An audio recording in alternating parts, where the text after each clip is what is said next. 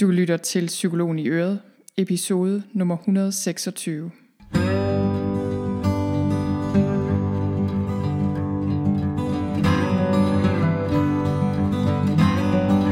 Velkommen til Psykologen i Øret. Jeg er psykologen Birgitte Sølstein, og Øret, det er dit.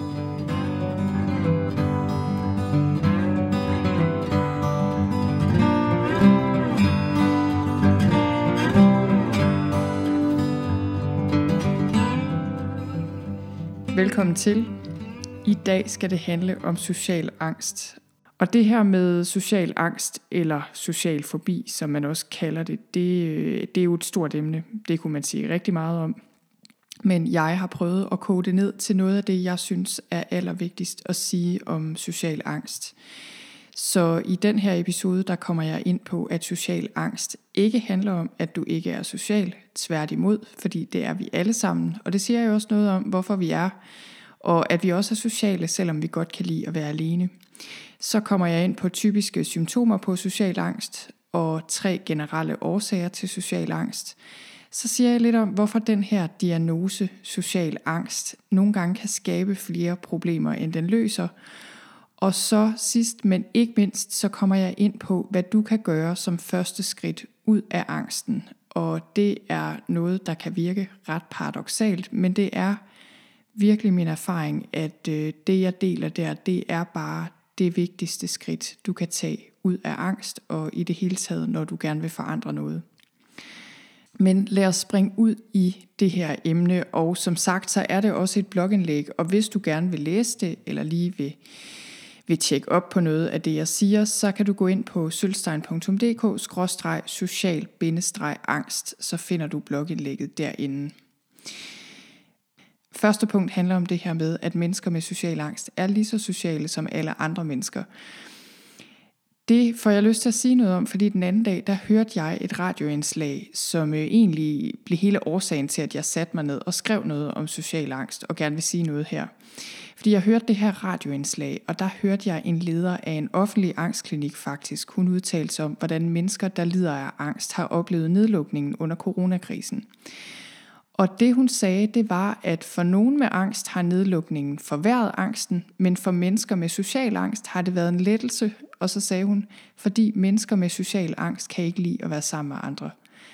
Og det sagde hun altså, og det var altså lige her, jeg lige måtte stoppe op og sætte min tekop fremme på bordet og tænke, okay, hvad skete der lige der? Øh, jeg har mødt rigtig mange mennesker med angst, og ved en del om angst efterhånden også på indersiden, fordi jeg selv har oplevet meget angst, og ikke en eneste gang har jeg oplevet, at angst handlede om, at man ikke kunne lide at være sammen med andre mennesker. Og jeg tror, jeg ved godt, hvordan det er at blive interviewet, og jeg ved godt, det kan være svært, når man kun har tre sætninger at gøre godt med, så, så det kan være, at det var en formuleringsfejl, det håber jeg da i hvert fald, det var. Men alligevel, det hun kunne have sagt, det var jo, social angst kan gøre det svært at være sammen med andre. Social angst kan være så ubehageligt, at det er nemmere at undgå socialt samvær, eller hun kunne måske have sagt, det kan være fristende at tro, at mennesker med social angst ikke kan lide at være sociale, men det er egentlig angsten, der er uønsket. Det er ikke det sociale samvær og sociale relationer som sådan. Altså at sige, at mennesker med social angst ikke kan lide at være sammen med andre, det er simpelthen forkert. Det, det er faktisk omvendt.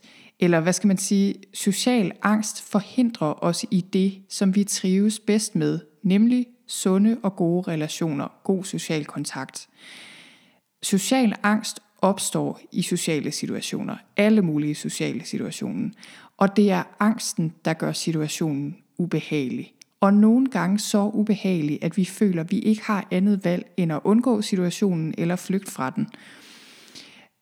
Et eksempel er, forestil dig, at du er studerende, og du vil til en fest, fordi du gerne vil lære dine medstuderende bedre at kende, måske endda finde en kæreste, og allerede inden festen har du uro og tanker om, hvad der kan gå galt, at du måske ikke kan finde nogen at tale med, du tænker, hvad vil andre tænke om mig, og du tager til den her fest, men du har det allerede dårligt inden og på vej derhen, og efter en halv time har du så stærk angst med et virvar af fysiske symptomer, tanker, der går i selvsving, og det ender med, at du simpelthen bare bliver nødt til at tage hjem, fordi det ikke er til at holde ud. Og man kan sige, at det er fordi, du ikke kan lide at være sammen med andre mennesker. Nej, det er fordi angsten forhindrer dig i det, du egentlig gerne vil. Og det her, det kan jo være meget mærkeligt at forklare, hvis man ikke har oplevet angst indenfra selv, fordi man kunne sige, hvorfor kan man ikke bare tale sig selv til ro eller ignorere angsten? Træk vejret, blive i situationen, tænk på noget andet, indtil det går over. Det kan man også nogle gange, men der er meget, meget stor forskel på almindelig nervøsitet, uro og så stærk angst. Det er to vidt forskellige ting. Stærk angst er møg ubehageligt og faktisk ret svært at håndtere. Det kan læres, det er bestemt ikke umuligt, men det er ikke så nemt, som man skulle tro. Og så kan man selvfølgelig sige, hvorfor opstår den her angst i de sociale situationer, hvis vi gerne vil være sociale? Og det kunne man sige meget om, men man kan sige, på en eller anden måde handler det jo om, at netop, netop sociale relationer er utroligt vigtige for os, og derfor er der meget på spil, og derfor kan vi reagere i de her situationer. Det at føle os forbundet til andre, det at være en del af flokken, det er livsnødvendigt for os. Det er simpelthen så grundlæggende for vores overlevelse som mennesker, vores trivsel, både fysisk og psykologisk. Og det her, det er ikke et spørgsmål om personlighed, det er et spørgsmål om biologi. Det er simpelthen dit nervesystem, din hjerne, din krop, der har udviklet sig over mange millioner år. Så kan man sige, når vi er stressede, angste, deprimerede eller på en eller anden måde ude af balance, så sker der noget med vores evne til at være sociale. Der sker det, at dele af hjernen lukker ned mere eller mindre, dele af nervesystemet lukker ned mere eller mindre, og det er ligesom de her dele af os selv, som vi ellers skulle bruge til at skabe en god forbindelse til andre. Det er vores evne til empati, vores opmærksomhed på andre, vores blikkontakt, vores ansigtsmimik, øh, kontakt til vores egne følelser, som gør, at vi forstår andre osv. Når vi er stressede og angste eller deprimerede, så er der mange af de her meget vigtige funktioner, der simpelthen lukker ned. Og som sagt, lige præcis de her funktioner er det, der gør os i stand til at skabe gode relationer, bevare en god kontakt og have det godt i samvær med andre. Så når angst opstår i en social situation, så kan man sige, at det er lidt ligesom at save den gren over, vi selv sidder på, selvom vi ikke gør det med vilje, fordi der er jo ikke nogen af os, der får angst med vilje. Men altså det, der sker, det er, at angsten afbryder den gode kontakt, den her gode, umiddelbare kontakt. Og, og det, der er så forbandet ved det her, kan man sige, det er, at den gode kontakt er lige netop det, der skal til for, at angsten kan dæmpes og nedreguleres. Så derfor er social angst altså en virkelig ond cirkel, som skal brydes. Og som sagt, lige her lidt senere siger jeg noget om, hvad der skal til for at bryde den her onde cirkel. Men det her, det er altså bare for at sige, at social angst, det er virkelig problematisk på flere måder. Selve angsten er ubehagelig, og så forhindrer den os, øh, eller hvad skal man sige, den cutter ligesom den sociale forbindelse, som netop er der, hvor vi i virkeligheden skal regulere vores nervesystem og nedbringe angst. Så kan det være, at du tænker, men hvad hvis jeg trives med at være alene? Hvad hvis jeg er mere eller mindre enspænder? Og det er jo rigtigt nok, nogle mennesker trives med at være meget alene. Nogle mennesker elsker at være sociale og være sammen med andre hele tiden. Mange kan lide begge dele. Øhm, jeg er ikke så vild med de her begreber indadvendt og udadvendt, fordi min oplevelse er, at, at det ikke rigtig sådan, det fungerer, at enten er vi det ene eller det andet. Min oplevelse er, at vi kan være indadvendte og udadvendte i forskellige situationer, alt efter hvilket humør vi er i, eller hvilken situation vi er i. Men min oplevelse er også, at når vi er i balance, så trives vi med og har brug for begge dele. Men det der også er, det er, at at det her, det handler ikke så meget om, om du er sammen med andre eller ej. Du kan sagtens være alene en stor del af tiden og føle dig meget forbundet til andre, til verden som helhed. Og du kan også sagtens være omgivet af mange mennesker og føle dig meget ensom og virkelig føle, at forbindelsen ligesom er kappet mellem dig og andre mennesker. Så det her med, om du føler dig forbundet til andre, det har meget at gøre med, om du er i god kontakt med dig selv. Faktisk, øh, det har jeg sagt mere om i den podcast episode, der hedder Alenetid, som man kan finde inde på min blog. Men bortset fra det, så er det klart, at vi er selvfølgelig forskellige. Jeg kender mennesker, der elsker at være sociale hele tiden. De har altid sociale arrangementer og foredrag og møder og alt muligt. året rundt, og så kender jeg andre, der elsker at være meget alene i haven, eller i gang med kreative projekter, øh, eller hvad det nu kan være.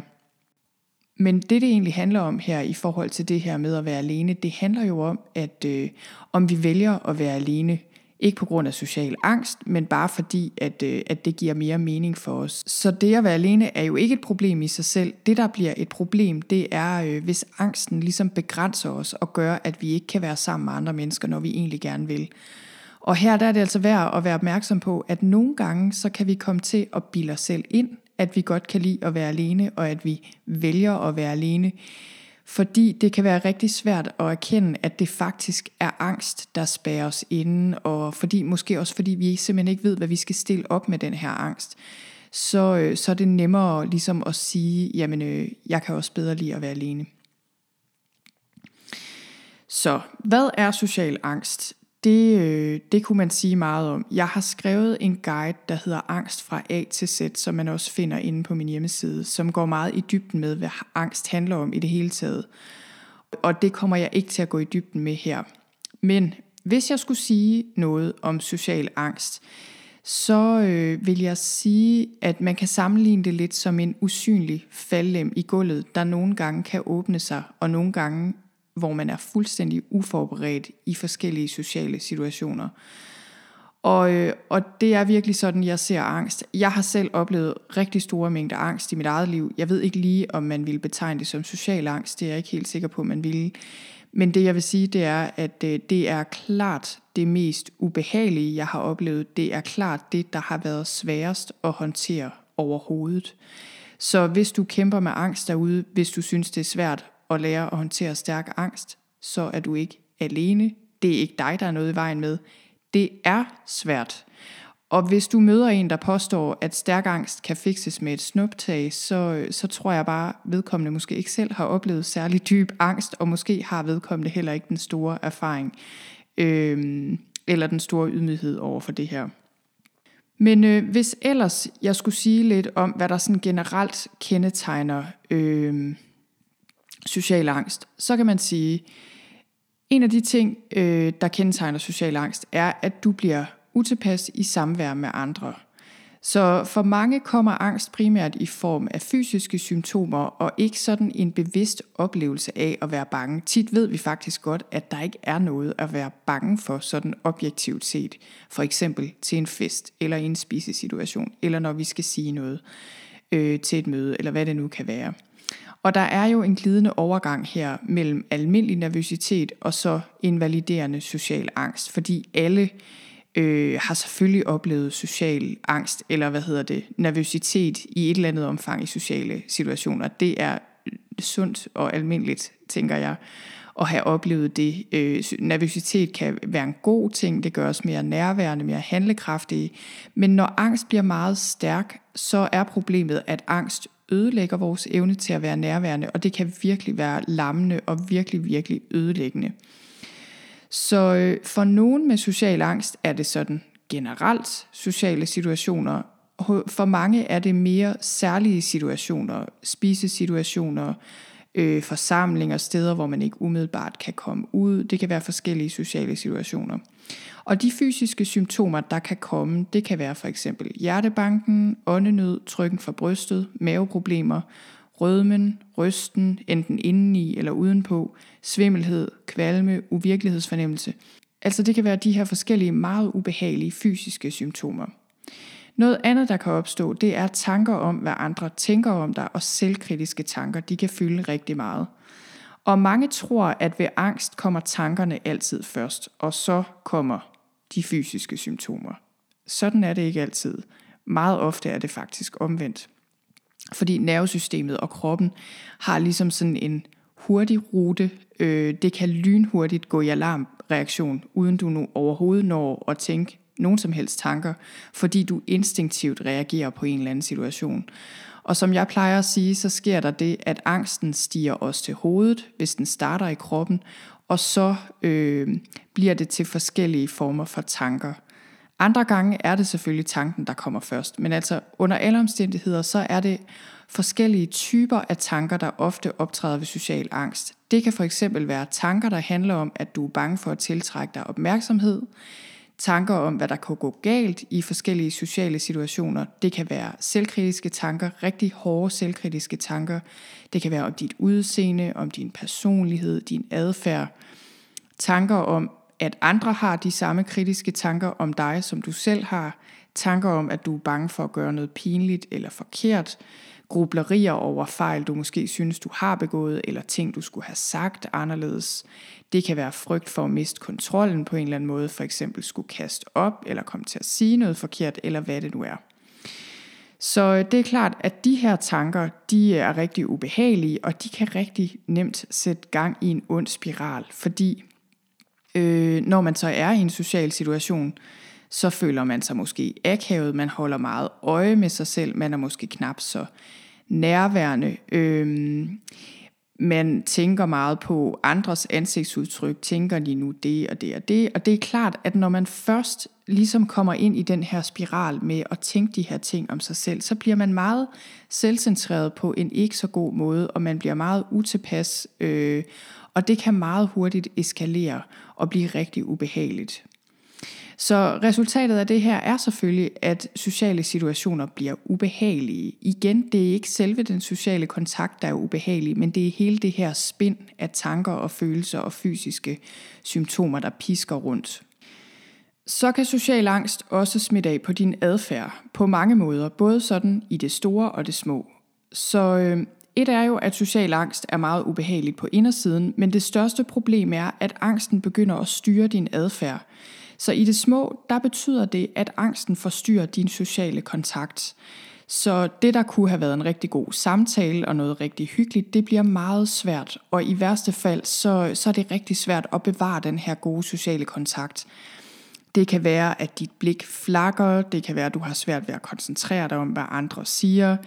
Øhm, jeg kommer lige til at tænke på en gang, jeg havde et øh, angstanfald for nogle år siden. Der oplevede jeg at have et angstanfald til en jobsamtale. Det, øh, det kan være, at jeg kommer til at fortælle om det i en anden podcast episode. Men anyway, det, øh, så, fi, så øh, var jeg til den her jobsamtale, og så ringede de mig op, og jeg fik ikke jobbet. Og grunden til, jeg spurgte, nå okay, hvorfor øh, en helt anden side af sagen er, at, at det ikke var jobbet for mig, og jeg var heller ikke klar til at tage det job på det tidspunkt, fordi jeg oplevede så meget angst. Men altså, deres feedback var, jamen du virkede ikke rigtig interesseret i jobbet, og sandheden var jo, at jeg havde siddet i det her jobinterview og brugt femoghalvfems procent af min energi og opmærksomhed på at prøve at håndtere den her angst, jeg havde indeni, så jeg havde ikke ret meget overskud til at være nærværende og virke interesseret i det her job. Ja, nå, det kom jeg bare lige til at tænke på. Men altså, kontakten kan ryge, når vi oplever al den her angst på indersiden. Og det, det jo også kan betyde, er, at, at, at det kan betyde, at vi ikke kan arbejde, eller at vi har svært ved at tage en uddannelse, og at vi i det hele taget har svært ved at gøre de ting, der giver os et godt liv. Så igen, der er ikke noget i vejen med at foretrække at være alene, eller undgå small talk, eller hvad det nu er. Forskellen ligger i, om det er et valg, eller om det er noget, angsten styrer. Så det var lidt om, hvordan social angst kommer til udtryk, og hvordan social angst opleves.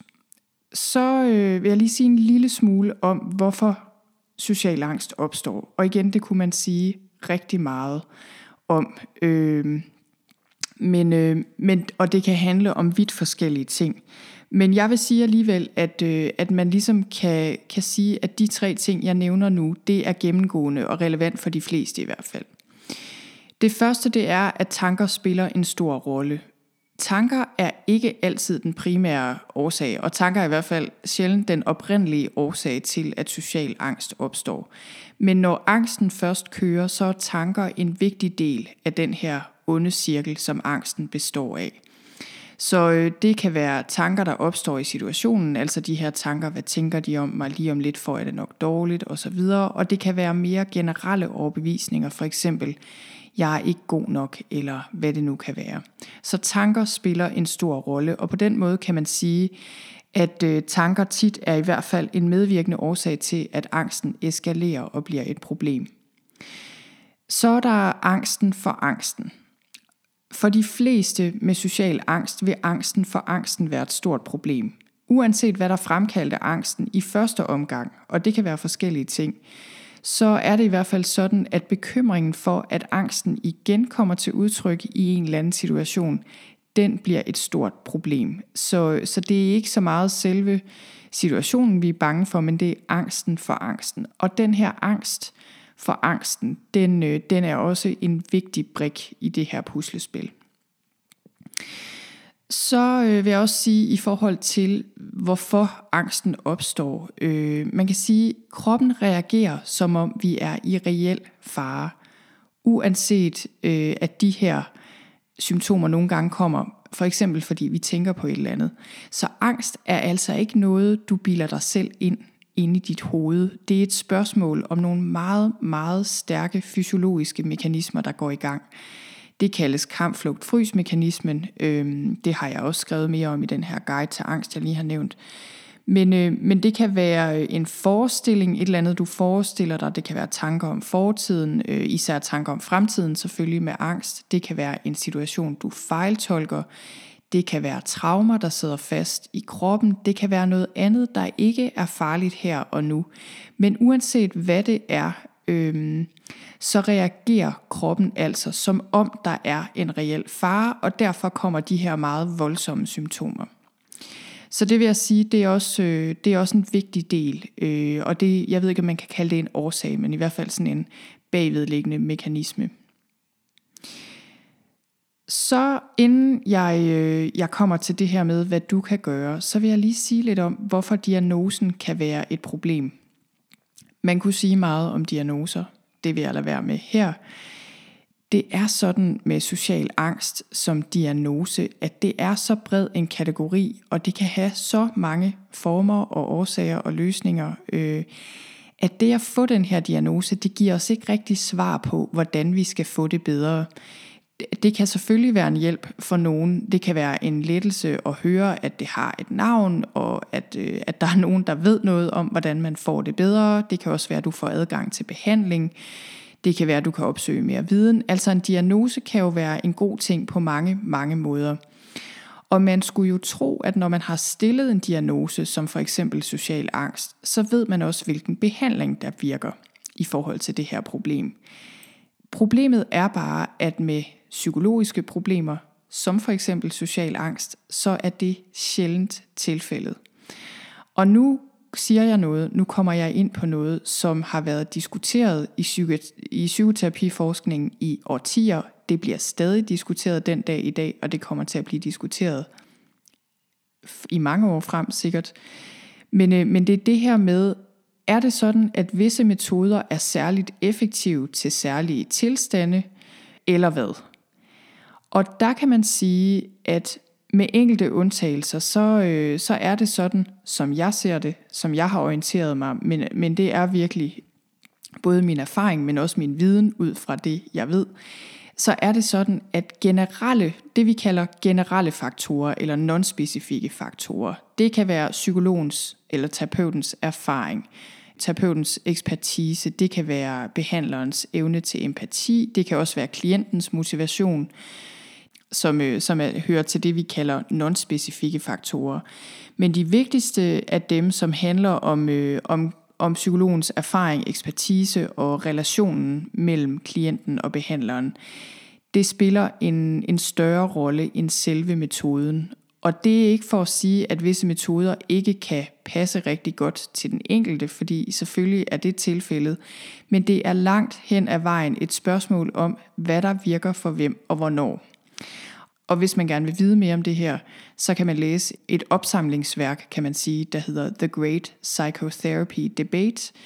Og der er en anden bog, der hedder The Heart and Soul of Change, som samler op på mange, mange overordnede studier på det her felt. Det, det her det handler om, det er, at det er en fejl at tro, at vi kan bruge det, man kalder den medicinske model på, øh, på psykiske lidelser. Så den medicinske model, det er jo sådan, øh, kort, meget groft sagt, så er det sådan en form for medicin eller behandling til en specifik lidelse. Den tankegang, den, øh, den er faktisk ret fremhævende mange steder, også i psykiatrien, også i psykoterapi. Men det er altså bare sådan, at mennesker er langt mere komplekse end så. Livet er meget mere komplekst end som så. Heling, udvikling er meget mere mystisk, end at vi kan sige, at lige præcis den her behandling passer lige præcis til den her lidelse. Når vi snakker om ting, der er så brede og almenmenneskelige som, som angst og depression øh, for eksempel. Og jeg tænker egentlig, at, øh, at det her, det behøver vi ikke forskning til at fortælle os. Der er mange studier, der peger på det her, men det er jo egentlig noget, vi kan sige os selv med vores sunde fornuft, fordi hvis det virkelig var så enkelt, at en eller anden specifik metode var meget effektiv, for eksempel i forhold til angst, jamen så ville vi ikke se, at angst blev... Øh, blev mere og mere fremherskende i vores samfund, tværtimod. Og, og jeg synes faktisk, nu skal jeg nok komme tilbage til social angst, og komme tilbage fra den her tangent, men jeg synes faktisk, det er ret interessant, at, øh, at i de samfund i verden, i de vestlige lande, er det jo, hvor vi har allerflest psykologer per indbygger, som for eksempel i Danmark, det, det er også i de samfund, hvor, hvor der er mest stress, angst og depression, og ligesom lidelse på indersiden. Og der er en tendens til, at jo flere terapeuter, der kommer, og psykologer, jo dårligere får vi det. En af mine yndlingsartikler nogensinde, der er skrevet om psykoterapi, det, den er skrevet af Scott Miller. Den hedder How Psychotherapy Lost Its Magic. Den, den kan jeg også lige linke til inde i mit blogindlæg her. Men, men der er altså noget her, der bare ikke så nemt lige kan puttes på formel. Hvis jeg lige skulle sige det allersidste om det her med diagnoser, inden jeg går videre, så er det også, at, øh, at når vi får en diagnose, så kan det gøre, at vi føler os syge, at der er noget i vejen med os, at vi er defekte på en eller anden måde. Og det fremmer altså heller ikke lige frem processen. Øhm Og det, der også er med det, det er, jeg kan huske, da jeg lige var nyuddannet psykolog, lige så lige var blevet færdig, der havde jeg en supervisor, der hed Helene Grav, ja, det hedder hun sikkert stadigvæk. Hun arbejder meget ud fra den narrative metode, og, og her snakkede vi om det her med diagnoser. Jeg kan tydeligt huske, hun sagde, at problemet med diagnosen, det er, at tit når vi får en diagnose, som for eksempel angst eller depression, så stopper nysgerrigheden nogle gange på vores eget liv, fordi vi tror, at så er der andre, der har svaret på, hvad der kan hjælpe os, når først den her diagnose er stillet, fordi så bliver vi jo nødt til at henvende os til nogen, der ved en hel masse om den her diagnose og behandling. Og det har jeg aldrig glemt. Det, det er virkelig noget, jeg har taget med mig, det her med, at det er meget, meget vigtigt at bevare nysgerrigheden på vores eget liv, så vi bliver ved med at stille spørgsmål, øh, og bliver ved med at tage udgangspunkt i vores eget liv, i stedet for at tro, at, at andre har svarene. Nå, det var lidt om diagnoser. Nu vil jeg lige tilbage til, til social angst, og det du kan gøre som det første skridt ud af angsten.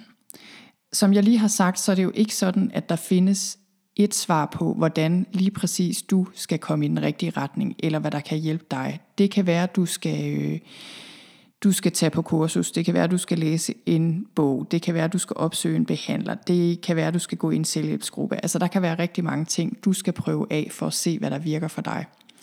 Men når det så er sagt, så er min erfaring alligevel, at vi alle sammen må begynde det samme sted, når vi skal arbejde os i retning af at blive fri af angst. Og øh, jeg har lavet selvhjælpsforløb til mennesker med angst, og det vil jeg sige, det er sådan en form for rejse egentlig, hvor man bliver taget i hånden og guidet gennem forskellige stadier, gennem forskellige øvelser, som, øh, som kan hjælpe i forhold til at forstå angst, håndtere angst og mindske eller endda fjerne angst helt nogle gange.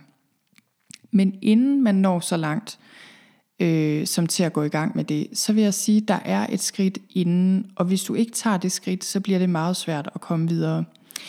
Og det skridt, det er, at du accepterer situationen præcis som den er, og især dig selv præcis som du er. Og det her, det er et kæmpe paradoks. Jeg ved det godt, men sandheden er altid paradoksal.